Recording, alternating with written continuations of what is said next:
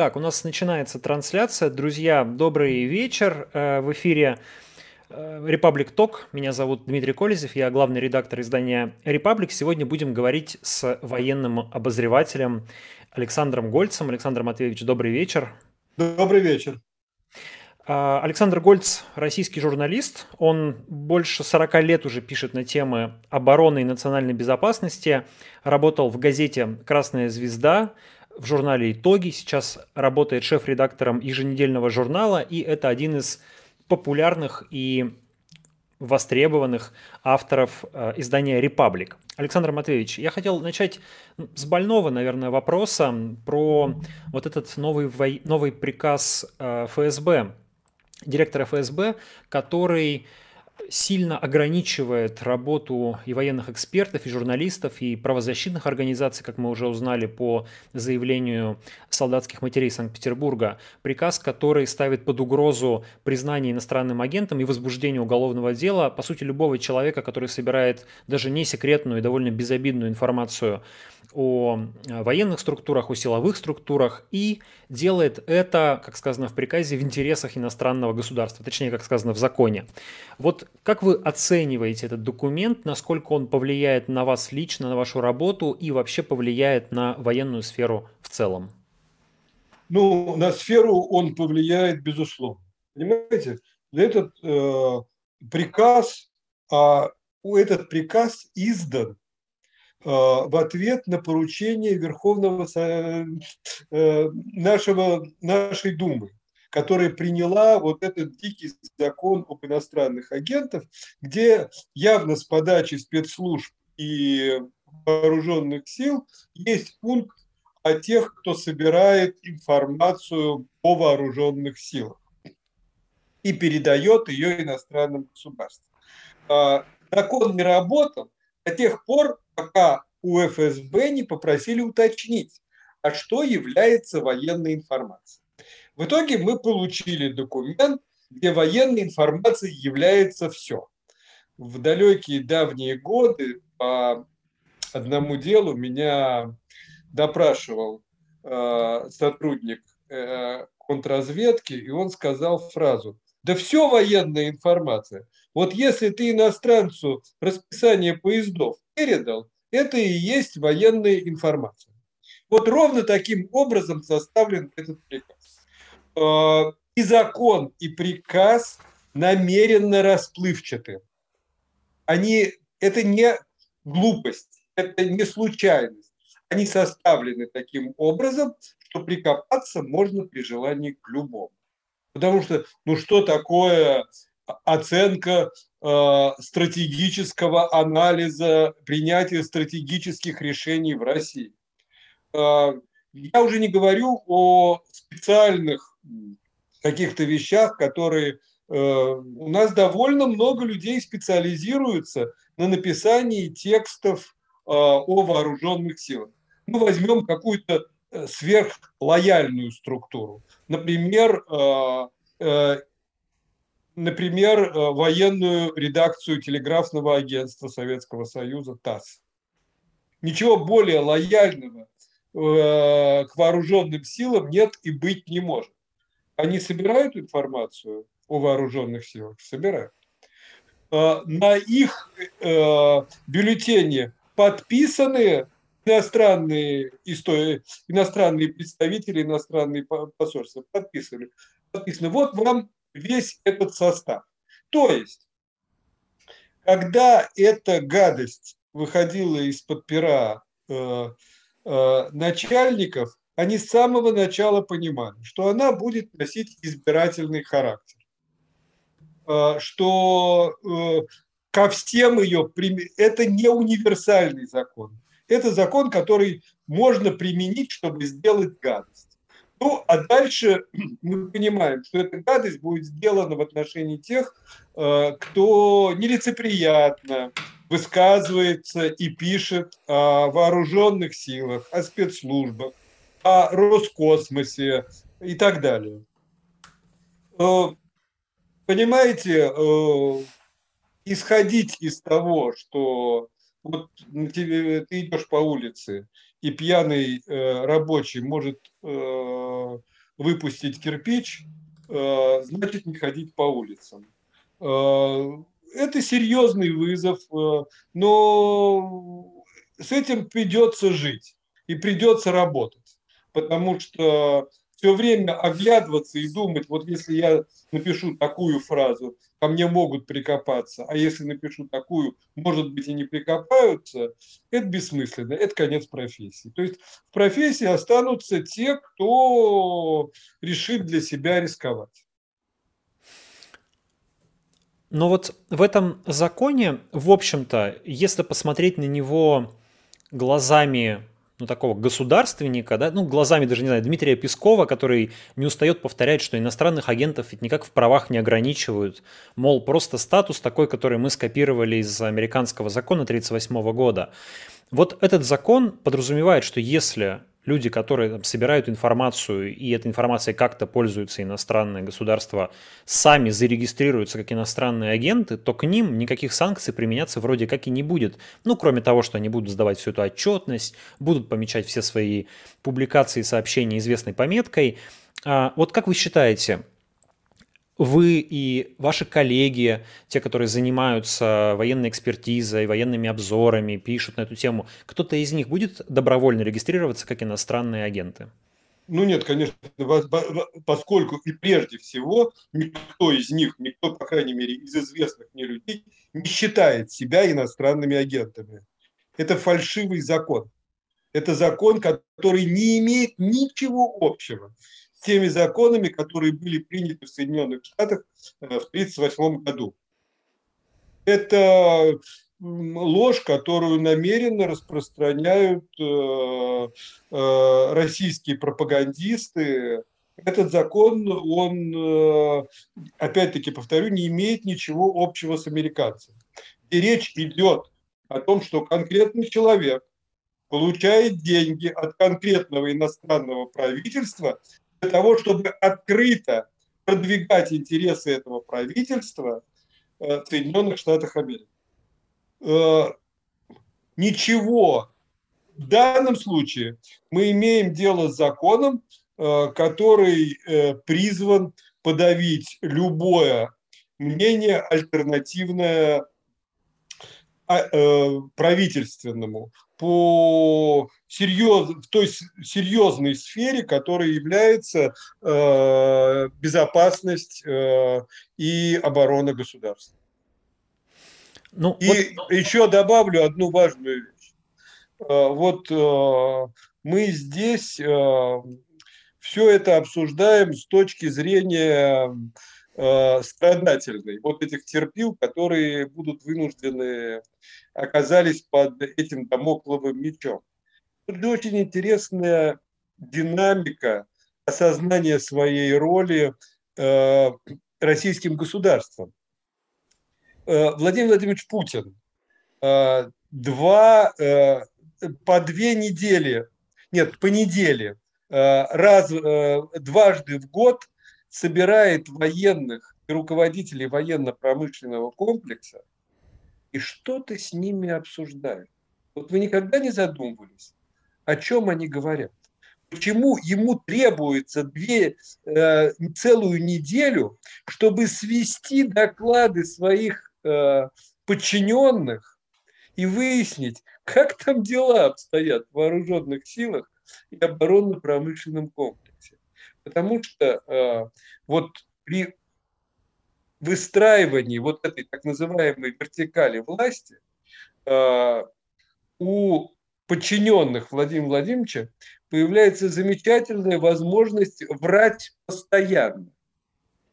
И э, вот э, тот, кто возьмет на себя себе задачу убедиться в этом, может просто взять э, выступление Сергея Кужугетовича Шойгу Э, на итоговой коллегии Минобороны за один год и взять предыдущее выступление годом раньше.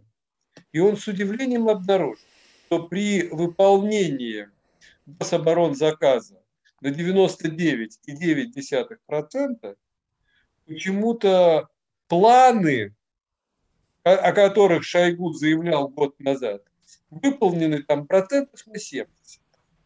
И Владимир Владимирович, который получает эту же итоговую цифирь у Шойгу, повторяет это все. Вот заткнуть рот тем, кто обращает внимание на такие несовпадения, это очень важный момент для российской власти. Им перестало быть интересно, как реально обстоят дела, мне кажется. Им пиар заслонил реальное положение дел. А, ну вот, скажем так, попробую взглянуть на эту ситуацию со стороны обывателя, который верит э, пропаганде, и он может спросить, ну, собственно, а зачем действительно вообще нужны все эти эксперты, которые пытаются что-то там раскопать в ОПК, в армии? А, это же оборона, закрытые структуры. Зачем кому-то об этом знать? Там начальники разберутся э, и сделают. То есть э, танки поедут, когда надо, ракеты полетят, э, солдаты помаршируют, и все будет работать. А всякое внимание со стороны это только, значит, мешать людям делать свою работу. Э, Дмитрий, вы знаете, вы, пожалуй, назвали главную проблему, э, как мне представляется, не только военной сферы, но российского государства в целом. Вот обыватель, этот самый, он не видит э, взаимосвязи между тем, что там две трети больниц в Российской Федерации имеют туалеты снаружи, и неотапливаемые сортиры, и тем, э, что в России сохраняется секретность э, вокруг всех военных дел. Ну, э, скажем, сразу скажем, ведь мировая практика совсем не такая, как ее представляют в России. Это у нас военный бюджет, официальная его часть, состоит из пяти цифр которое государство сообщает э, не только гражданам, но я подозреваю и парламентариям тоже. И голосование за военный бюджет представляет собой очередную постановку анекдота о том, как рассказывают э, анекдоты в сумасшедшем доме. Называют цифру, и все смеются. В данном случае называется цифра, и те, кто называют себя парламентариями, аплодируют. Э, ну, если взять военный бюджет Соединенных Штатов Америки, то он представляет собой добрый десяток томов, вот если его поставить, я человек невысокого роста, это, видимо, половина моего роста, вот если сложить это. И э, да, там есть э, и в американском бюджете есть секретные положения только они составляют, э, ну, по разным оценкам, 4-5% от общей суммы бюджета. А в России все секретно. Вот если мы же не знаем, например, э, какова реальная численность вооруженных сил. Представляете, как, какие перспективы а, открываются перед генералами, которые обеспечивают снабжение вооруженных сил не по конкретной численности, реально, не по реальной численности, а по штатной численности.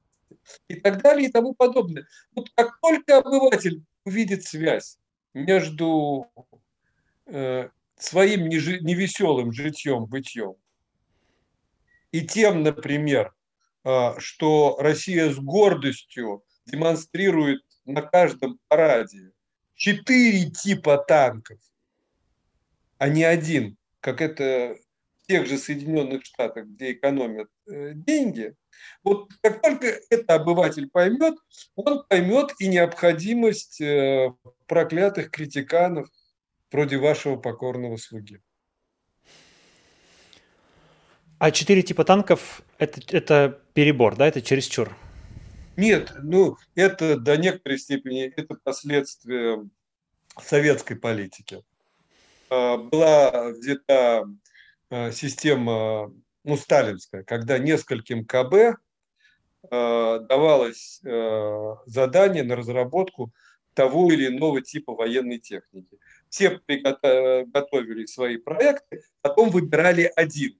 с печальными последствиями для тех, чьи, чье вооружение не пошло в серию. Ну, в брежневские времена, когда военно-промышленный комплекс, эти самые КБ, обросли своими лоббистами в Политбюро, там, в Центральном комитете, в отделе оборонных предприятий ЦК и так далее – вроде бы все неплохие танки сделали, и Т-80, и Т-72. Ну, давайте запустим, э, заводов достаточно, давайте запустим серию и те, и другие. Я подозреваю, что примерно по такой логике живут и сейчас, когда он есть, у нас есть и Т-80, и 75-я э, модернизация Т-72, и новый танк «Армат» и так далее. Вот э, как-то не хочется отказывать славным ребятам в военно-промышленном комплексе. Я еще обязательно вас спрошу про новые вооружения, в том числе про танк «Армата». А, так как я из Екатеринбурга, и это, в общем-то, как бы наше детище, ну, то есть Нижнего Тагила, но это не очень далеко. Но чуть позже, тут в чате уточняет Антон Конев, э, спрашивает, неужели даже численность призывников неизвестна? Это же абсурд. Но по призывникам, по-моему, нет, отчитываются Нет, нет, численность э, призывников известна. Нет общих цифр. Нет, можно, вот я даже не знаю сейчас, Дмитрий, скажу честно, можно э, посчитать приблизительно зная численность э, офицерского корпуса, отдельно иногда называют численность контрактников и численность э, призывников. Эти цифильки можно сложить. Но опять-таки, в силу того, что никто ответственности за это не несет, чиновники периодически, когда речь идет особенно о контрактниках, мы можем поговорить об этом особо, а, в разные периоды им надо сообщать разное о контрактниках. И поэтому цифры скачут э, с, одни, с одного на другое. То есть э, можно попытаться раскрыть госсекрет, сложив э, эти циферки. Но я еще раз, я полный, абсолютно ответственно вам говорю – численность, конкретную численность личного состава вооруженных сил, опять-таки подчеркну, реальную численность, не, э, не штатную. Штатная это она известна, э, миллион, миллион сто тысяч. А вот реальную численность вы можете узнать только по каким-то косвенным признакам. Совершая разговор про этот приказ, как вам кажется, вот э, главная все-таки цель его появления – это скрыть от глаз общественности то, что происходит в военной сфере, чтобы ну, упростить коррупцию, чтобы легче было воровать, или это такой специальный репрессивный закон, который нужен для того, чтобы преследовать э, людей, которые пишут на эту тему. В общем, зачем, ну, собственно, он и создавался? То, и, и другое. Ну, понимаете, любой человек, который старается объективно оценивать происходящее в вооруженных силах, в общем-то, раздражает военное начальство. Это понятно. Ну, потому что ну, неприятно писать, что твои подчиненные опять ложанулись и дали тебе не те цифры, которые ты прочитал президенту. Это неприятно. А, можно попытаться разобраться с подчиненными. Ну, это нудно, и к тому же все подчиненные хорошие ребята, вот такие молодцеватые, Э, так точно говорят. Отдельная история про людей, получивших генеральские звания, служа в армии. Это отдельный большой разговор. Как они рано или поздно становятся жертвами манипуляций стороны профессиональных военных. Вот. Ну и понятно, что легче к ногтю вот этих безответственных критиканов. Так что тут э, как-то взаимосвязано и напугать, и убрать. Александр Матвеевич, вы в своих текстах утверждаете, что нынешние отношения между Россией и Соединенными Штатами вполне можно характеризовать как новую холодную войну. Скажите, пожалуйста, чем она отличается принципиально от старой холодной войны и какие перспективы, собственно, ее развития? Может ли она превратиться в горячую или завершиться так же мирно, как завершилась первая холодная? Ну, первая холодная война, говорится, она же завершилась поражением одной из сторон. Вот э, на это у меня, у меня нет ощущения, что это произойдет скором времени. Э, определения холодной войны устоявшегося нет. Поэтому до сих пор идут споры, является ли нынешняя конфронтация холодной войной. Я для себя придумал такое рабочее определение.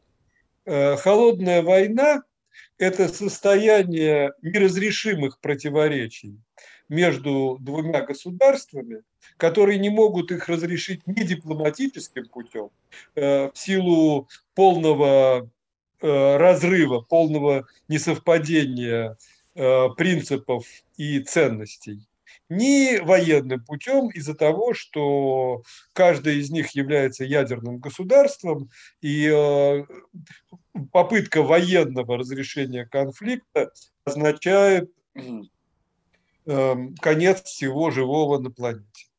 Вот более или менее очевидно, что э, произошел э, ну, за последние там, ну, будем считать э, объявление холодной войны путинскую речь в Мюнхене, да, 2007 год, 13-14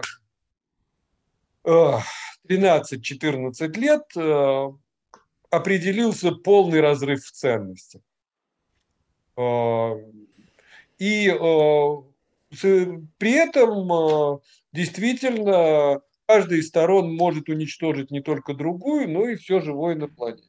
Вот эта ситуация новой холодной войны, она отличается, конечно, от предыдущей холодной войны, потому что Россия гораздо слабее, чем был Советский Союз. У нас, как минимум, э, нет, э, нет, у нас стареющее население, и из него уже невозможно, в принципе невозможно составить 5-миллионную армию, как была в Советском Союзе. У нас при всех несовершенствах э, российской промышленности. Она никак не сопоставима с советской, главная цель которой была производство вооружений. И э, наладить массовое серийное производство, необходимое для горячей войны, мы не можем. У нас нет союзников как таковых. То, что называется ОДКБ, ну только сильно прищурившись, можно назвать реальным военным союзом. А как, как, же, Бел, как же Беларусь?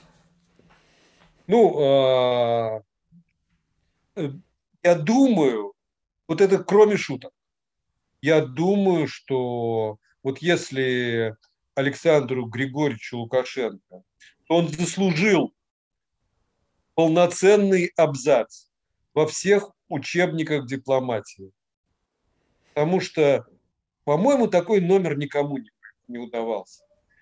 20 лет качать миллиардные суммы из государства донора, э, взамен выдавая только слова. И только слова. И ничего кроме слов. Э, и ну, сейчас э, волей судеб, ему просто деваться некуда, он вот э, начал толдычить. Пока что это тоже, пока что это только слова. Но он начал толдычить про, снова про боевое братство. Создано два на территории Белоруссии э, создано два учебных центра, то ли базы, то ли не базы. Мы пока этого не понимаем. Вот. Э, но замечу, совершенно очевидно, что никаким военным союзом это не является. Потому что на что он смотрит чрезвычайно внимательно, так это на то, чтобы избежать любой ситуации, при которой российские генералы командовали бы белорусскими. Вот у них там в проклятой НАТО они поступили своим суверенитетом, как это справедливо, э, как на это справедливо указывает Владимир Владимирович Путин. У них э, э, генсеком НАТО может быть любой представитель трех десятков, любого из трех десятков государств. А вот главком НАТО в Европе может быть только американский генерал. Тот, кто может командовать главной военной силой. А вот э, э, у нас гораздо более демократичные отношения в этом плане с Белоруссией. Белорусские генералы не подчиняются российским. Так что этот военный союз – фикция. Возвращаясь к холодной войне. Вы остановились на том, что я вас прервал на том, что у России нет союзников, по сути. Вот. А что у нас есть? У нас есть ядерное оружие. И э, ситуация может быть опаснее, чем она была э, в предыдущей холодной войне, потому что в ней э, все-таки советские генералы полагали, что э, э, применению ядерного оружия будет предшествовать некий, может быть, довольно долгий период обычной войны. Что сейчас думают, мы не знаем. Но логика такова, что, в общем-то, никаких карт, иных козырей у России нет. Именно поэтому Владимир Владимирович э, нам и подведомственному населению Э, регулярно рассказывает э, про наши все новые замечательные системы ядерного оружия и рассказывает про то, что вот в случае ответно-встречного удара россияне окажутся в раю, в то время как гады будут гореть в огне и так далее. Понимаете, вот в этой, в этой ядерной формулы есть один очень важный нюанс. В 1999 году, когда НАТО начала операцию в Югославии, Ельцин собрал свой Совет Безопасности, где возмущенно попрошал, почему они нас не боятся. И ответ был, потому что они считают нас разумными. Вот для того, чтобы вот эта система ядерная работала, контрпартнеры должны считать вас немножко сумасшедшим. Должны считать, что вы можете нажать Жахнуть. кнопку. Да.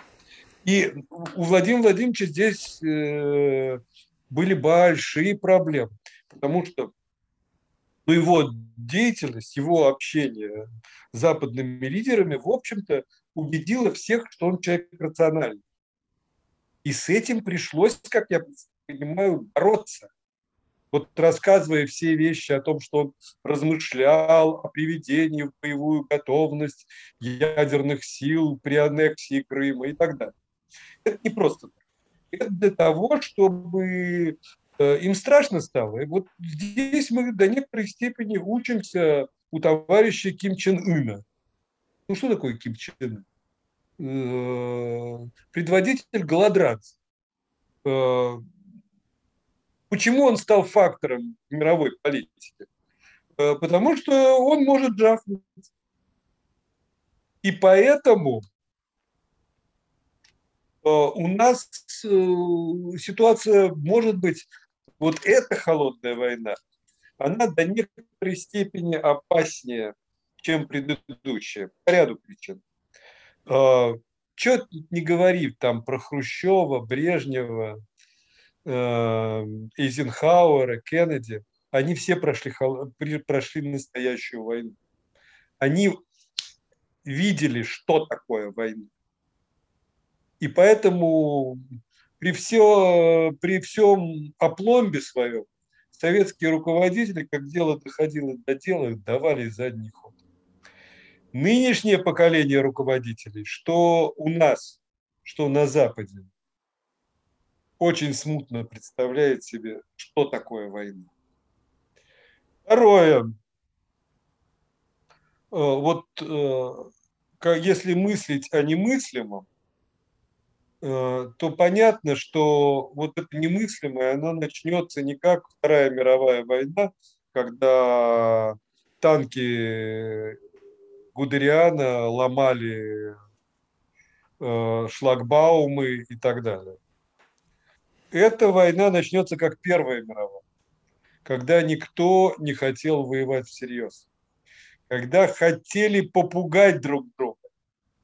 Но как только вот включился этот механизм, а тогда у генеральных штабов была э, новая игрушка, которая их чрезвычайно забавляла, это мобилизационные планы. И вот как только включились планы мобилизационного развертывания, э, началась практически автоматическая эскалация. Нечто подобное, ну вот представьте себе ситуацию, серьезный международный кризис. Путин заявляет о приведении в боевую готовность стратегических ядерных сил. Хотя Бог весть, что он имеет в виду под этим. Поскольку они все время у нас находятся в состоянии боевой готовности. Вот. Тем не менее, вот он делает такое громогласное заявление. Вашингтон делает то же самое. И вот ровно в этот момент мы с вами э, станем заложниками систем предупреждения о ракетном нападении. Вот тех самых, о которых Путин говорил, когда говорил об ответно-встречном ударе. Это что такое? Наши спутники и станции СПРН, фиксируют массированный пуск э, ихних ракет. И пока ракеты летят, нужно принять решение и запустить наши ракеты, поскольку как они будут, эти ракеты будут уничтожать находящиеся на стартовых позициях российские ракеты. Их надо запустить раньше. А теперь вопрос. Как вы думаете, э, сколько раз э, американская система СПРН дала ошибочные данные в течение 10 лет. С 70-х по 80-е годы. Ну, Даже порядок не представляю. Цифр. Ну, порядок цифр какой? Десятки. 30 тысяч раз. Uh, у uh, Билла Перри есть, uh, ну, знаете, кто такой Билл Перри? Это министр обороны, бывший министр обороны США, один из э, таких крупнейших мыслителей в военной сфере. У него в книжке воспоминаний есть замечательный пассаж. Вот его назначили э, министром обороны, и в первый день, видимо, такая шутка была, ему звонит э, э, дежурный генерал из НАРАД и говорит, товарищ, господин министр, только что пришел сигнал, что русские пустили ракету. Он покрылся холодным потом, и через минуту, выдержав паузу, генерал сказал, ну это у нас случается регулярно. Наш компьютер дает такой-такой сбой. Вот вам и ответ. Ну, то есть я правильно попробую коротко резюмировать, Россия сейчас находится в таком состоянии, в том числе ее армия, что обычную войну она себе позволить, по сути, не может, потому что, скорее всего, она ее проиграет. И поэтому единственным ну, как бы эффективным оружием оказывается ядерное оружие, к которому приходится прибегать как к основной угрозе, а чем больше к нему прибегаешь, тем больше риск, что эта угроза однажды будет реализована. Э, я бы не совсем так это сформулировал обычная война не является, не может быть средством сдерживания в отношении э, э, глобальных противников, что НАТО, что Китай. Мы им здесь сильно уступаем. И э, сдержать эту агрессию, возможную агрессию, в скобках скажем, что пока нет признаков, что там НАТО собирается на нас напасть. Но тем не менее, можно только с помощью ядерного оружия или угрозы ее применения. Но в ситуации, когда э, наша страна уступает вот этим глобальным игрокам ну, по всем фактически параметрам, ядерное оружие приобретает в глазах российских начальников, как мне представляется, некий эм, мистический смысл. Это вот та штука, которая делает, ну как держава из скипетр. Вот, ну, первое, вспомним Борис Николаевича Ельцина. Операция.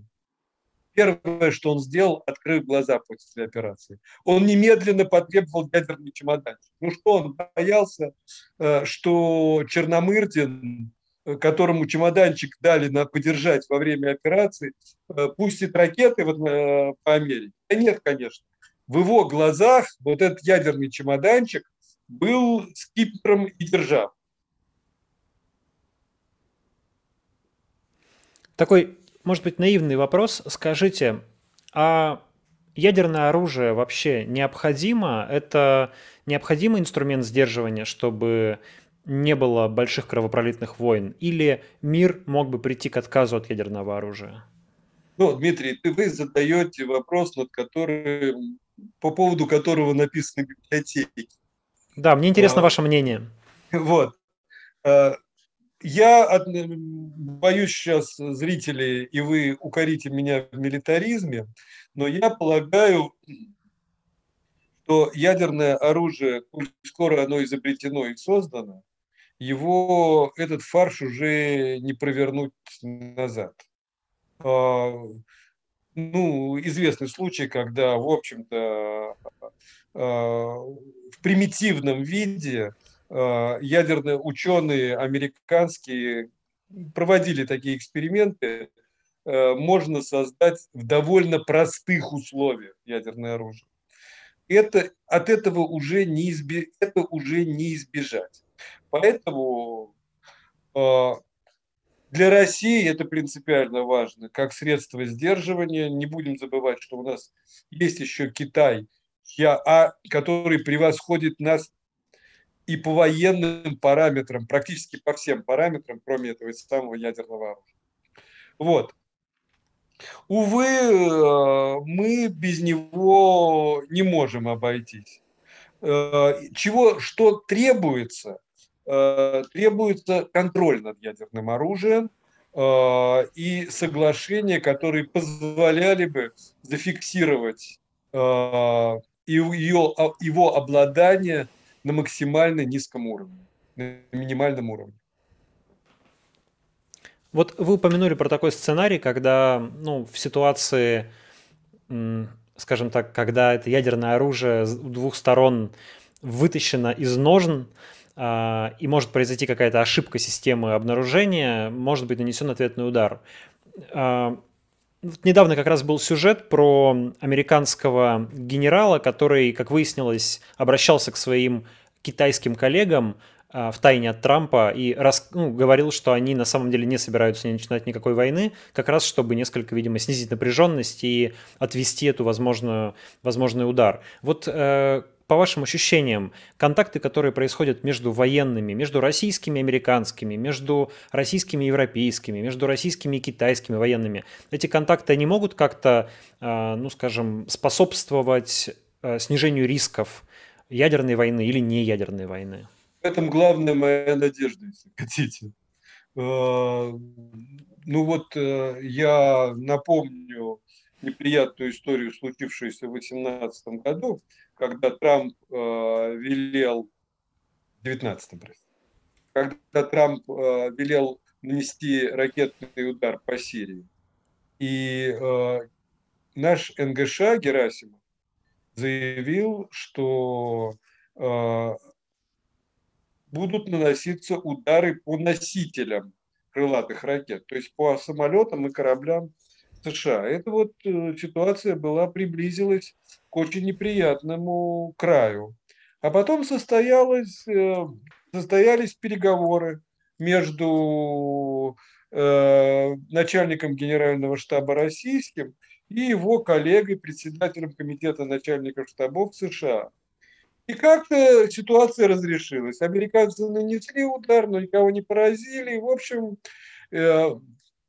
очень важно и, э, ну, руководители настоящие генералы, руководители военных ведомств, руководители штабов, они-то понимают, что такое война. И э, они уж точно ее не хотят. Поэтому вот эти контакты, это вот э, они дают некую надежду, и чем шире они будут, тем лучше. Я как-то, э, вы, может быть, обратили внимание на микроскандал, случившийся в Америке, когда после переговоров с Герасимовым генерал Милли, это нынешний председатель комитета начальников штабов, сказал, что, в общем-то, с русскими надо расширять контакты в военной сфере. И его довольно грубовато поправил пресс-секретарь Пентагона, сказав, что генералу Милли, конечно, известны пределы, э, на которые мы можем идти. То есть э, необходимость в таких контактах, она совершенно очевидна. И это тот случай, когда на такие контакты обязательно надо идти. Раз уж заговорили про Китай, несколько раз его упомянули, тут наш зритель э, с ником Кидалт спрашивает, Александр Матвеевич, вы э, Китайскую Народную Республику упомянули, а как у них сейчас с вооружением? В свое время они скопировали все, что смогли у нас. Ушли ли они вперед, как и почти во всех иных сферах? По некоторым вещам ушли. Ну, например, у них, как, насколько я понимаю, на сегодняшний день лучшие системы залпового огня в мире. Они сначала скопировав, потом они продвинулись достаточно существенно. Ну, о их кораблестроительной программе вообще говорить э, как-то э, нам больно и обидно. То есть они клепают эти эсминцы Э, по, по несколько штук в год, в то время как мы, ну, в общем, испытываем с этим, э, ну, у нас не получается строить корабли крупного тоннажа, боевые корабли. Да? А они ушли по многим направлениям. И это, конечно, совершенно пугающая информация. Я все-таки молюсь и, и рассчитываю, то это какой-то вариант провокации, предупреждения. Вот эти стартовые позиции на сотни межконтинентальных баллистических ракет Дунфен-41, э, если, ну, снимки которых э, э, были обнаружены американскими учеными. Если это реальность, если китайцы всерьез готовы заполнить большую часть этих стартовых позиций своими ракетами, ну а здесь все-таки это, это, это огромный уровень промышленного производства, производства такого количества ракет. Вот если это произойдет, то мы будем иметь дело с совсем другой реальностью, и Э, уж какую роль тогда Россия будет играть в мире, сказать довольно трудно. Скажите, а разве количество ракет имеет такое же большое значение? То есть в моем-то представлении, ну, даже несколько ракет э, могут там обратить в пепел города той или иной страны. Э, как устроена эта система? Почему количество ракет так важно? Да, отчасти вы правы, но только отчасти. Э, с, ну, условно говоря, середины 70-х э, и Советский Союз, и Соединенные Штаты э, приняли как реальность концепцию контрсилового удара, так называемого, которая предполагает, что потенциальный агрессор прежде всего попытается разоружить своего противника и значит нанесет удар не по городам, а по ракетным э, стартовым позициям его ракет. Отсюда вот эта концепция ответно-встречного удара, то, о чем я говорил несколько минут назад. И вот здесь как-то количество начинает играть значение. У вас ракет, чтобы сколько, чтобы уничтожить сколько моих ракет? Или я, у меня мало ракет, чтобы уничтожить все ваши ракеты. Понимаете? Вот uh-huh. э, сокращение вооружений, а сейчас, ну, послушайте, э, когда подписали договор ОСВ-2, э, Советский Союз и Соединенные Штаты имели по 15-18 тысяч ядерных боеприпасов, только стратегических. Сегодня э, у каждой из сторон 1550 и имеет право иметь по 700 развернутых носителей. Как только появляется игрок, у которого гораздо большее количество этих носителей, развернутых боеприпасов, это к чертовой матери ломает все формулы э, и, появляется, и возникает необходимость э, строить новые ракеты и так далее. Вопрос от Антона Конева. Ну, и у меня был примерно такой же вопрос. Есть ли у России по-настоящему передовое вооружение, чтобы не так уж обидно, чтобы не так было обидно за все эти масштабные траты? Ну, я дополню от себя. Некоторое время назад Владимир Путин на известном, во время известного послания Федеральному собранию с гордостью продемонстрировал вот эти вот мультфильмы с э, передовыми вооружениями, как он сказал. Я сейчас даже не вспомню все названия, но там был и Сармат, да, и Кинжал, и Посейдон. И Буревестник, потом и Буревестник. их называли был, был объявлен конкурс. Э, а, Давайте значит... кра- кратко пройдемся по ним. Действительно ли это вот какое-то чудо супероружия, которое а, делает Россию непобедимой? А, вот а, а, Россия уже непобедима, если это вас а, утешит. Она непобедима даже без этого оружия. Ну вот возьмем систему вооружений, которой так гордится Владимир Владимирович Путин это планирующие комплексы «Авангард».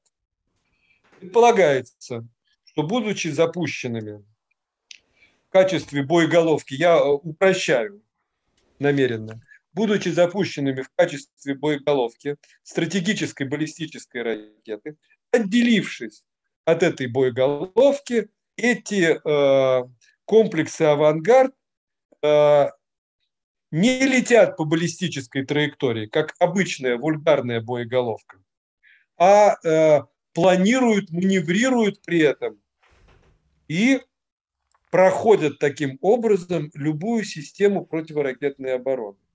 Хитрость только в том, что этой противоракетной обороны не существует в природе. И она непонятно, то есть пройдут годы и десятилетия, прежде чем теоретически, в случае, если решение на этот счет будет принято американцами, такая система появится. То есть на самом деле существующую и перспективную систему американской ПРО без труда пройдут э, э, традиционные э, вульгарные боеголовки, которые стоят. Вот, конечно, фантастическое достижение – моему гуманитарному уму не понять, как там в плазме передвигается эта боеголовка. Это Владимир Владимирович знает, ему доложили. А, точно так же, ну там, например, ракета «Буревестник». Вот э, говорят, что там по, многие, по мнению многих, авария на полигоне на севере, она произошла именно при попытке испытать какой-то элемент этой ракеты. Действительно, фантастическое научное достижение. Если это не прямоточный двигатель ядерный, э, с прямоточным ядерным двигателем все понятно, э, он может работать, но один раз. После чего все районы, над которыми пролетит эта замечательная ракета, э, будут заражены. Если же придумали какой-то ядерный двигатель, который позволяет летающему средству находиться в воздухе или подводному дрону находиться под водой бесконечное количество времени, это замечательное достижение, наверное, сопоставимое с изобретением интернета. То есть э, с этого Россия, если вот создан такой атомный двигатель, который не заражает окружающую среду и действует на небольших э, летающих средствах, там не, не а, атомный реактор, атомной подводной лодки, а нечто более компактное, то с этого можно жить э, десятилетия. Но с военной точки зрения э, это, опять-таки, не имеет никак, ну, имеет значение, но очень опосредованно. Ну, опять-таки, ну, возьмем еще одно замечательное наше достижение. Это вот только что э, испытали гиперзвуковые ракеты. Да? Циркон, да? Циркон, да. Ну, замечательно. Э, тут, правда, очень забавная ситуация. Вот как это в одной голове помечается, я не знаю. Владимир Владимирович говорит, мы не участвуем в гонке вооружений. Потом говорит, мы повезло, мы возглавляем гонку вооружений. Как, как это э, помещается в одной голове, я право не знаю. Ну да, ну, допустим, что все это так, и э, э, Россия получила замечательное э, оружие дальностью тысяча или две тысячи километров. Ведь это означает, что авианосные группировки сделают потенциального противника, сделают все возможное, чтобы держать немногочисленные пока что российские корабли на таком расстоянии. На расстоянии в тысячу или две тысячи километров. Значит, будут патрулировать самолеты, а, будут э, боевое охранение с э, эсминцами на борту каждого 56 крылатых ракет. Все. Э, ну, а Россия, в свою очередь, э, будет создавать, будет обречена создавать гигантское количество кораблей-носителей. Вот в этом парадокс гонки вооружений, понимаете? Умные люди говорят о так называемом ядерном тупике. Вот э, э, развитым странам удалось создать ядерное оружие, и им, обладание им уже стопроцентная гарантия, что на тебя никто не нападет. в этом тупике скучно жить. Хочется чего-то такого, что можно было бы доложить большим начальникам. Э, и да, а дальше уже э, воля больших начальников. Э, как отнестись к этим докладам, которые и у нас, и у американцев, о том, что вот удалось создать невиданное по красоте и мощи оружие. И тут оговорюсь еще один очень важный момент. Интернет в свое время был создан, как всем хорошо известно, как внутренняя сеть Пентагона. Известными, а потом стал тем, чем он, чем он стал. Стал двигателем э, экономического роста Соединенных Штатов на десятилетия вперед. Э, если я не ошибаюсь, э, в челноке «Буран» было сконцентрировано не то 400, не то 500 прорывных технологий. И где эти технологии? Отдельная история. Вот сейчас я с некоторым ужасом, я должен сказать, наблюдаю, как строго Владимир Владимирович э, спрашивает э, э, с оборонно-промышленного комплекса переход на выпуск гражданской продукции. Э, вот с моим скромным опытом наблюдений за двумя попытками конверсии, э, ничего более ужасного я представить не могу, поскольку по-разному работают американская и российская промышленности. Вот э, Дмитрий Борисович Зимин в свое время, который ну, продвинулся, был важной фигурой в советском оборонно-промышленном комплексе, он как-то сказал, что мы все ударены пыльным мешком секретности. Ну, может быть, если эти технологии, которые теоретически будут открыты или разработаны в ходе такого военно-технического прогресса, будут переданы каким-то мирным частным компаниям, а не государственным структурам. Может быть, у них удастся освоить их и сделать что-то прекрасное, ну, с тем же теоретически там мобильным чистым ядерным двигателем, например. Нет, нет, ну понимаете, ну тут сразу э, э, много-много лет назад э, я писал, я был приглашен от Красной Звезды в Соединенные Штаты Америки на несколько недель. И, ну, когда это начало 90-х. Вот. И там одна из интереснейших для меня тем, и тогда интересно, была э, конверсия, была, было как раз применение иностранных технологий, в смысле прорывных технологий в э, гражданской сфере. Гигантский аппарат людей, которые, получив эту технологию, занимаются те, занимались тем, чтобы превратить ее в товар. Вот надо понимать, что э, государство как покупатель и частный э, покупатель – это э, люди, это э, субъекты, совершенно руководствующие совершенно разными инструментами и совершенно разной логикой. И нужно создать новое поколение предпринимателей в этих оборонных компаниях которые понимали бы про маркетинг, понимали бы про себестоимость, много про чего бы понимали. Это вопрос поколенческий.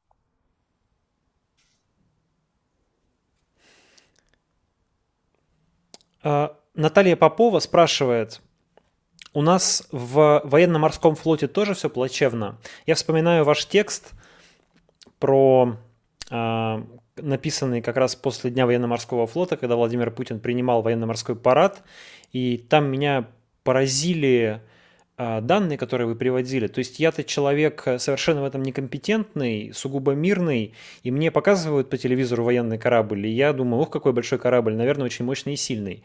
А из ваших выкладок, я сейчас не приведу их на память, но выходило из них, что, в общем, флот-то наш довольно жалкий оказывается. Вот не могли бы вы нашим зрителям, так. слушателям, читателям рассказать, как обстоят дела? Ну, э, для начала э, я придерживаюсь той точки зрения, и, в общем-то, волей судеб, ее, ею должны руководствоваться все вменяемые военные руководители России, что Россия держава континентальная. Ну, так случилось. А, мы жизненно не зависим, вот так, чтобы, как Соединенные Штаты, например, или Великобритания, от, э, или значительную часть Европы, от поставок э, морем. Э, и это отложилось на э, планах создания военно-морского флота. В общем-то, он всегда во все времена и в советской, и в царской России, и в Советском Союзе был нелюбимым ребенком. Вот принципиально ситуация стала меняться – в некоторой степени с появлением атомного подводного флота. Когда вот э, вдруг выяснилось, что из-под воды можно нанести страшный удар по потенциальному противнику. И, в общем, вся задача, ну, я огрубляю, конечно же, мариманы меня сейчас начнут клеймить, но если огрубить, то вся задача советского военно-надводного флота заключалась в том, чтобы прикрыть Э, вот эти подводные ракетоносцы и обеспечить им возможность в час X пустить ракеты э, в направлении Соединенных Штатов Америки. И надо сказать, что с этой задачей худо-бедно они справлялись. Ну, есть апокрифическая история, э, когда страшная рубка идет на коллегии советского Минобороны Э, ну, тоже, хоть деньги были гигантские, все-таки ограниченные. И вот Горшков доказывает, что позарез нужна вот э, система вооружений, в противостоянии нашей средиземноморской эскадры шестому флоту США. Ну, там, в конце концов, уже утомившись, накуренно, Дмитрий Федорович Устинов спрашивает, слушай, скажи, за сколько вас разнесет твою средиземноморскую эскадру, разнесет шестой флот? Ну, тут говорит, ну, минут за 20. А с этой системой за 25. Вот, э, понимаете, э, Россия имеет, на мой взгляд, на сегодняшний день э, неплохой и достаточный флот, чтобы обеспечивать свои интересы, какие у нее есть. Но как только выдвигается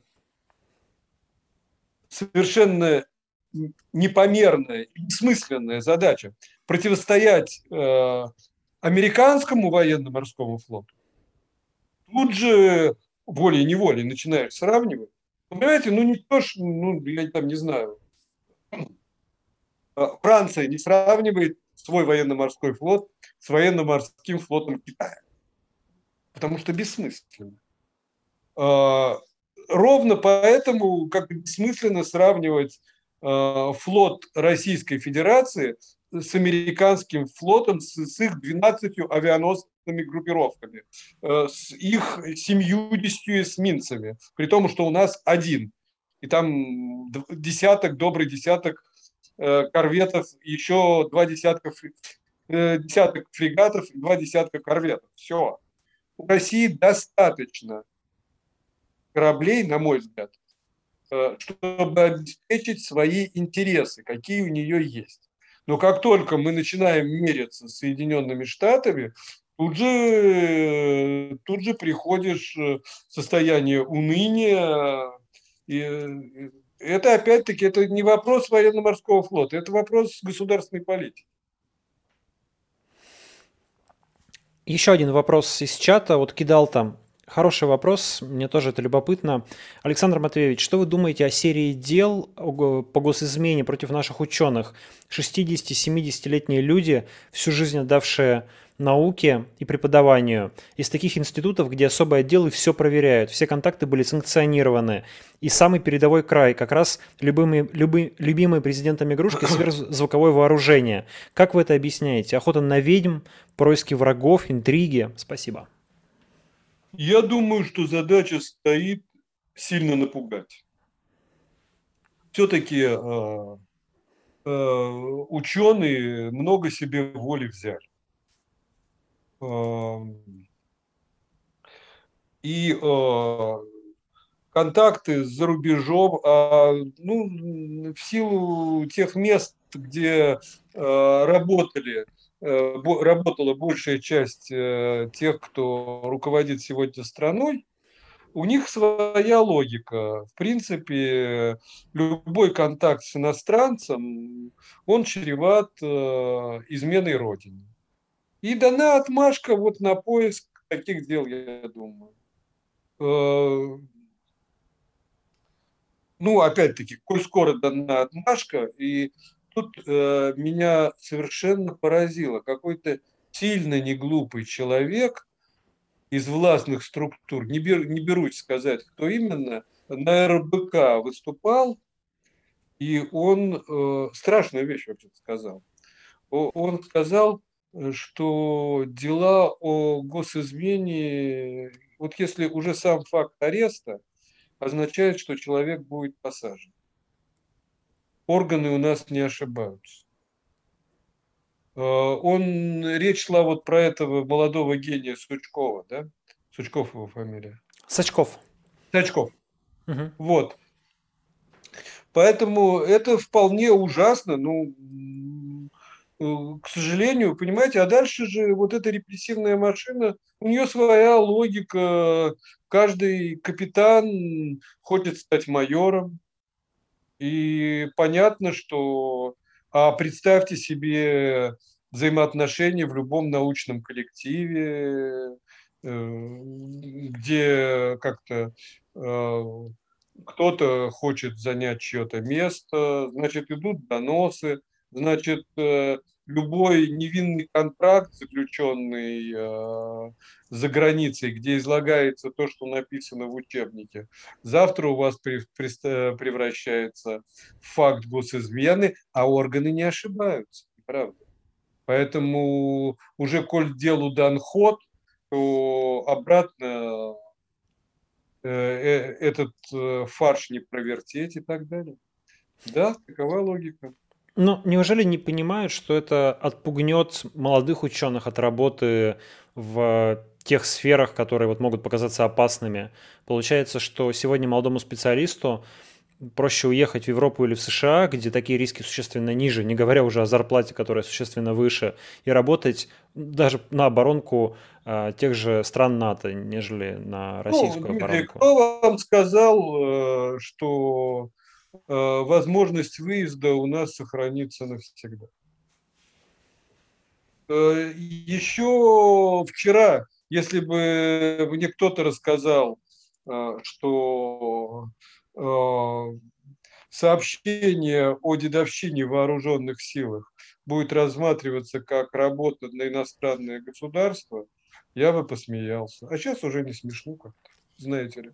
Так что я думаю, что те, кто раскручивают эту систему, а мы еще, увы ах, находимся в самом начале. Это еще то, что мы видим, самые-самые цветочки вот, они уже мыслят в категориях совсем иных. К слову о дедовщине. Как сейчас обстоят дела с этим явлением в российской армии? Я помню, что при Сердюкове казалось, что в целом ситуация значительно улучшилась. И, наверное, сказался переход на годичную срочную службу, и другие меры предпринимались. А при Шойгу ситуация ухудшилась, или она остается такой же, или улучшается? Что можно про это сказать? Похоже, ну, значит, начнем с того, а, как, как побороли дедовщину при Сердюкове. Дело ведь не только в переходе на один год. Макаров тут очень важную роль сыграл, конечно, а, начальник генерального штаба. Сердюков, конечно, тоже. Э, при э, выявлении случаев дедовщины увольнялся, э, увольнялась вся цепочка командиров. От командира взвода до командира соединения. И это мгновенно стало известно в армии. Вот мгновенно. Все понимали, что не дай бог. И э, мне Валентина Дмитриевна Мельникова, Э, председатель комитета солдатских матерей России давала интервью, и она сказала, мы всерьез думали о том, чтобы э, прекращать свою деятельность. Не потому, что это опасно, а потому, что перестали поступать заявления. Вопрос исчез. Э, я должен оговориться, что Шойгу, по-моему, является одним из немногих действительно талантливых менеджеров в окружении Путина. Он много сделал для того, чтобы э, э, служба в вооруженных силах приобрела человеческий характер. Ну, там эти пылесосы, душевые кабины. Ну, человек получил возможность э, помыться. Вот э, э, я в свое время был, все-таки хоть и писал всю жизнь про армию, но когда выяснилось, что горячей воды нет практически во всех советских военных училищах, понимаете, человек бегает, прыгает целый день, а помыться не может. Вот это было шоком. Вот Шойгу много сделал в этом направлении. Но Понимаете, ведь э, отсутствие преступлений, отсутствие э, казарменного хулиганства, его довольно трудно продать. Ну, если все хорошо, то не о чем говорить. Э, а, как я понимаю, Сергей Кожугетович серьезно заточен на внешний эффект. И в армии, опять-таки, это быстро почувствовали, как я понимаю, что лучше вот замести весь этот мусор под ковер. Если никто не знает, и никто и не знает. И вот э, я не могу судить, э, но опять-таки э, похоже, что дела стали портиться. Вот этот расстрел Шамсудиновым, ведь, э, э, насколько я понимаю, дело было на объекте 12-го э, главного управления. Это ядерные боеприпасы, секундочку. Пусть э, подразделение обслуживает, но все равно очень существенная вещь. Ну и в Свердловской а, области два случая. Ну, тоже, тоже, раз... ракетная, тоже ракетная дивизия. Понимаете? Все это как-то говорит о том, что дела нехороши. Или, скажем так, что они имеют тенденцию к ухудшению. Извините, я, может быть, не совсем внимательно слушал, немножко не понял вашу мысль про Шойгу, внешние эффекты и возвращение дедовщины. Как это связано? Вы не могли бы еще раз пояснить? Еще раз. Вы боретесь с дедовщиной. Вы успешны э, в борьбе с дедовщиной. Отсутствие дедовщины – норма. Как это продать журналистам? Десять раз сказать, что у нас нет случаев дедовщины? Вот э, душевую кабину можно показывать до бесконечности. Э, к шведскому столду э, до солдат можно водить телегруппы сколько угодно. А как показать отсутствие дедовщины? Но ведь ее присутствие становится мощным как раз негативным фактором и бьет а по имиджу. Вот здесь как раз, по-моему, появляется возможность не бороться с дедовщиной, а бороться с теми, кто разглашает факты ее существования. Что мы имеем в городе Санкт-Петербург. Если говорить не про ядерное и вот разного рода супер современное э, супероружие, а про такие более классические, обычные вооружения, ну, те же танки, например, то насколько здесь сейчас у, России, у российской армии все хорошо или все не очень хорошо? Потому что мы довольно часто слышим отчеты по поводу того, что российские вооруженные силы имеют там столько-то процентов современных вооружений. Вот и кажется, что российская армия просто с каждым годом становится все современнее и современнее. Все современнее и современнее. Так ли э, это? Наверное, это так. Только я подозреваю, что показатель современности оружия есть исключительно в российской армии, из современных армий. Дело вот в чем. Ведь э, ну, любое вооружение, танк, самолет, вертолет, это вещь довольно дорогая. И э, если не произошло революционных изменений их э, с обычными вооружениями не происходит пока что, то э, государство, которое обязано экономить деньги, оно рассчитывает очень длительный цикл службы конкретного танка, самолета, вертолета.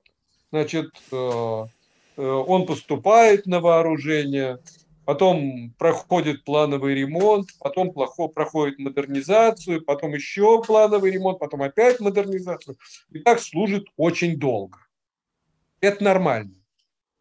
А в России сложилась очень специфическая ситуация, потому что э, с конца 80-х до 2008 года приблизительно парк вот этих обычных вооружений практически не обновлялся.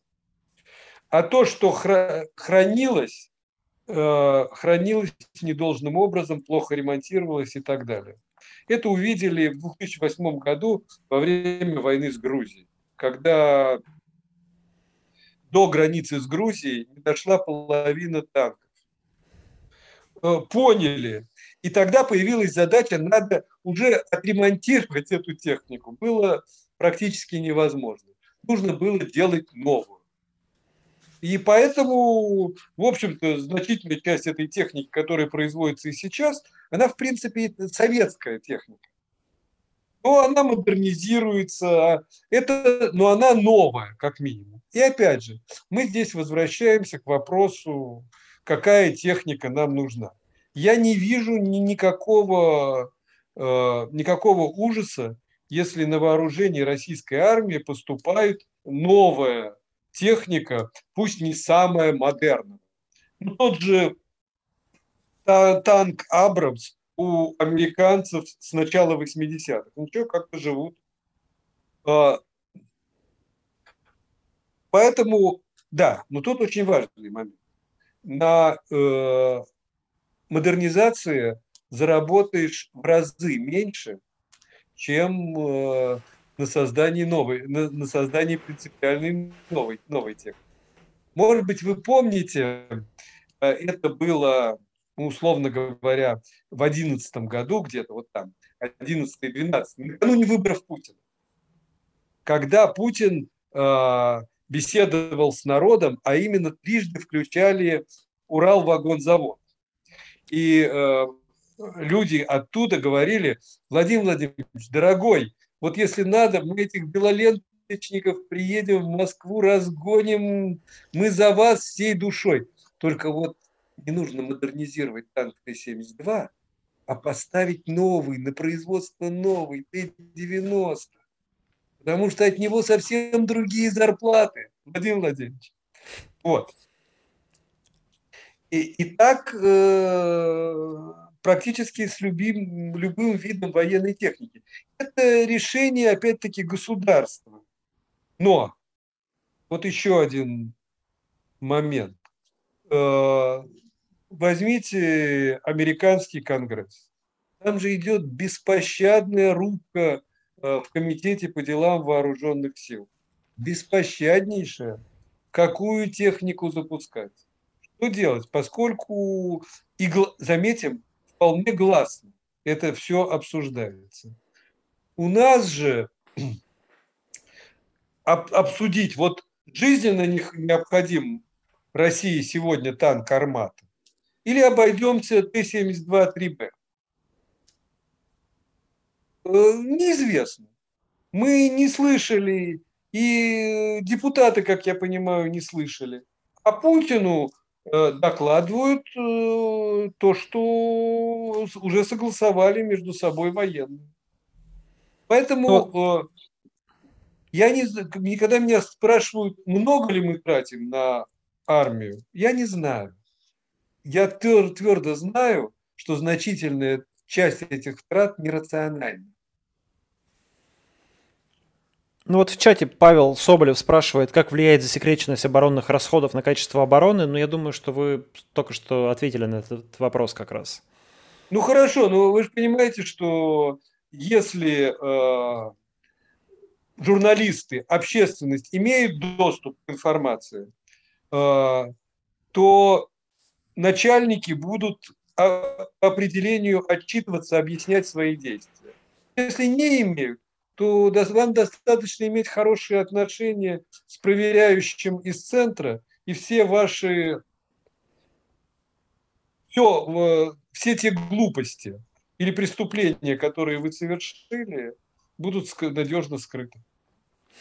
Александр Матвеевич, у нас остается 10 минут от э, отведенного времени. Я, во-первых, хотел бы поблагодарить наших зрителей, которые пишут э, вопросы в чат, и особенно нашего зрителя по, с ником Кидалт. Мне очень понравились вопросы. Я прошу вас написать э, в чат э, вашу электронную почту. Я вам пришлю промокод с подпиской на Republic на 3 месяца. Вы можете его использовать. Даже если у вас уже есть подписка, вы можете ее бесплатно на 3 месяца продлить. Пожалуйста, напишите в чат. И большое спасибо еще раз всем, кто смотрит. Будет здорово, если вы поставите лайки трансляции, потому что это ее продвинет алгоритмами YouTube, а YouTube ее немножко побольше покажет другим людям, они посмотрят ее даже после завершения нашего разговора. Александр Матвеевич, а у меня еще один вопрос к вам из чата, сейчас я его найду. А, но если не найду, то примерно... А, вот нашел. Э, вопрос про упомянутого начальника генштаба Герасимова. Э, если не ошибаюсь, он возглавляет генштаб уже дольше кого-либо из предшественников э, в России и в Советском Союзе. По-вашему, это признание его талантов или кризис кадров? Вообще, как с кадрами в армии? Есть ли какие-то военачальники, которые вот особо не знаю, талантливы, обращают внимание на себя? Ну, я должен сказать, что ну, опять-таки, Валерий Герасимов вполне себе грамотный танковый генерал. У нас одна из особенностей наших вооруженных сил, там периодически определенные кланы начинают играть существенную роль э, в вооруженных силах. Вот сейчас э, ведущую роль э, играют сухопутные генералы, которые вот привыкли мыслить сражениями, сухопутными сражениями. Ну, видите, их опыт пришелся ко двору Сирии. Герасимов Э, вполне способный, талантливый генерал. Э, волей судеб, видите, даже его имя получило некая довольно разухабистая концепция, которая получила название доктрины Герасимова. Ну вот он э, мыслит о многом и при этом очень явно старается понравиться начальству, что ему удается. А вообще, какая конструкция вам кажется правильнее? Министр обороны должен быть гражданским или военным? Нет, конечно. Конечно, министр обороны должен быть гражданским. И я скажу гораздо более важную вещь. Гражданским должно быть Министерство обороны. Вот должны быть решительно одна из основных, может быть, а самая основная проблема военного управления в России – это дикое смешание функций генерального штаба, Министерства обороны оперативных команд. У нас, которые э, выполняют, их функции выполняют э, округа.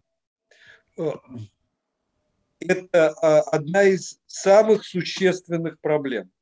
Э, ну вот не случайно Э, после Первой мировой войны генеральные штабы демократических государств перестали, лишились функции управления войсками.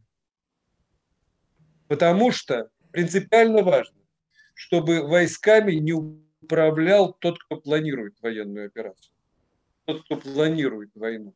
Потому что вот опыта Первой мировой войны было достаточно – Э, когда э, премьеры и президенты вдруг увидели, что решения это принимают не они, а военные.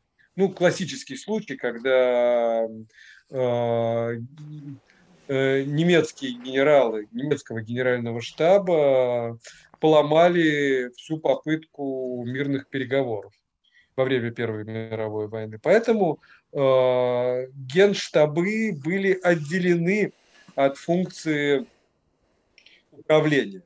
Нормальная ситуация – это когда гражданское министерство обороны получает приказ президента, переводит его на военный язык и отправляет профессиональным военным мимо генерального штаба, э, а непосредственно – Э, в округа в нашем случае, оперативные команды. Вот эта схема представляется мне правильной. А, ну, огромная вообще военный министр обороны, особенно э, такой э, квазивоенный, каким был Сергей Иванов и каким сегодня является Сергей Кожугетович Шойгу, рождает огромное количество проблем. Потому что вот люди, получившие э, военную форму, военное дело, как любое дело, это дело профессионалов. И чтобы э, профессионально решать эти проблемы, э, надо пройти от лейтенанта. А вот те, кто получил сразу генеральские погоны – они становятся предметом манипуляции профессиональных военных. Но они входят, вот приходит генерал и говорит, товарищ министр, вы как генерал отлично понимаете. И дальше несет любую чушь, какое, какая ему заблагорассудится. Казалось бы, но пусть тогда министром обороны будет профессиональный военный, как это было, в, как это было иногда в Советском Союзе. Тоже не работает, потому что гражданское общество заинтересовано, жизненно заинтересовано в том, чтобы министр обороны был представителем президента, а стало быть гражданского общества в военном ведомстве, а не наоборот. Потому что, ну, я говорю о демократическом обществе, разумеется, а, армия – это тот абсолютно недемократический институт, который демократическое общество должно содержать для того, чтобы защитить себя. Вот такие сложные формулы. Александр Матвеевич, спасибо вам большое. Я хотел еще, конечно, спросить много про что. Например, хотелось поговорить про частные военные компании. Но давайте мы с вами проанонсируем, что в ближайшие недели текст об этом у вас появится на Репаблике. Договорились и мы приглашаем всех читать. А что а самым последним вопросом я вот хочу поддержать традицию, которая у нас начала складываться в предыдущем стриме Republic Talk. Там Сергей Алексашенко спросили в чате, чтобы он посоветовал три книги, которые стоило бы прочитать про экономику не экономистам. Вот можно я вас тоже спрошу, а посоветуйте какие-нибудь три книги, которые можно было бы прочитать про войну, военную сферу, военное дело. Ну, людям, конечно, которые... те книги, которыми я являюсь автором. Ну, ну давайте. Это, это шутка. Нет, ну, хотя сейчас э, вышла книга, которая мне очень нравится. Она называется «Пережить холодную войну». Э, вот. Вот Нет, в, в, в, августе, в августе вышла, вышла ваша книжка, да, «Пережить холодную войну»? Да, да, да. Я три книжки на ум сходу не приходят. Ну, вот я бы очень сильно, ну, они на иностранном языке, на английском, э, я бы э, очень настоятельно рекомендовал Уильяма Фаулера «Военная стратегия России», э, Хантингтон государств, солдаты государства.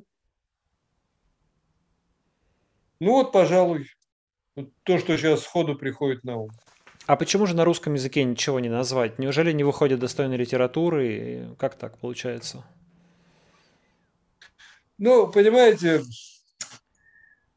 это большая проблема. Э, в России нет э, школы независимой военной экспертизы. Э, поэтому у нас нет гражданских специалистов, которые бы относительно независимо оценивали военные дела. Э, все, все э, книжки, которые э, у нас написаны, они страшно пристрастны. Они не объективны. Ну, на мой пока. Ну, это же вы спросили мое мнение. Возможно, Конечно. я заблуждаюсь. Но вот если хотите что-то узнать по военной истории России, читайте Фаулер. Если хотите узнать что-то о том, как должна быть организованы взаимоотношения между обществом и армией, читайте Хантингтон. Ну и давайте, или давайте призовем наше издательство что-нибудь перевести и издать на русском языке из этого, что можно было прочитать. Дмитрий, я не уверен, может быть, они переведены. Ну, mm. я не сталкивался, по крайней мере. Хорошо. Александр Матвеевич, а, спасибо еще вам. Одна, еще одна э, тоже книжка, она называется «Милитаризм». Тоже на английском языке. Вот тоже настойчиво рекомендую. Хорошо. Вот Большое вам спасибо, и я благодарю всех наших зрителей, слушателей, читателей. Это был э, Александр Гольц, российский журналист, военный обозреватель. Мы разговаривали про то, что у нас происходит в российской армии. Расшифровка этого разговора будет опубликована в издании «Репаблик». Меня зовут Дмитрий Колезев, я главный редактор «Репаблик». Всем спасибо. Александр Матвеевич, вам большое спасибо. Хорошего вечера. Всего доброго, до свидания.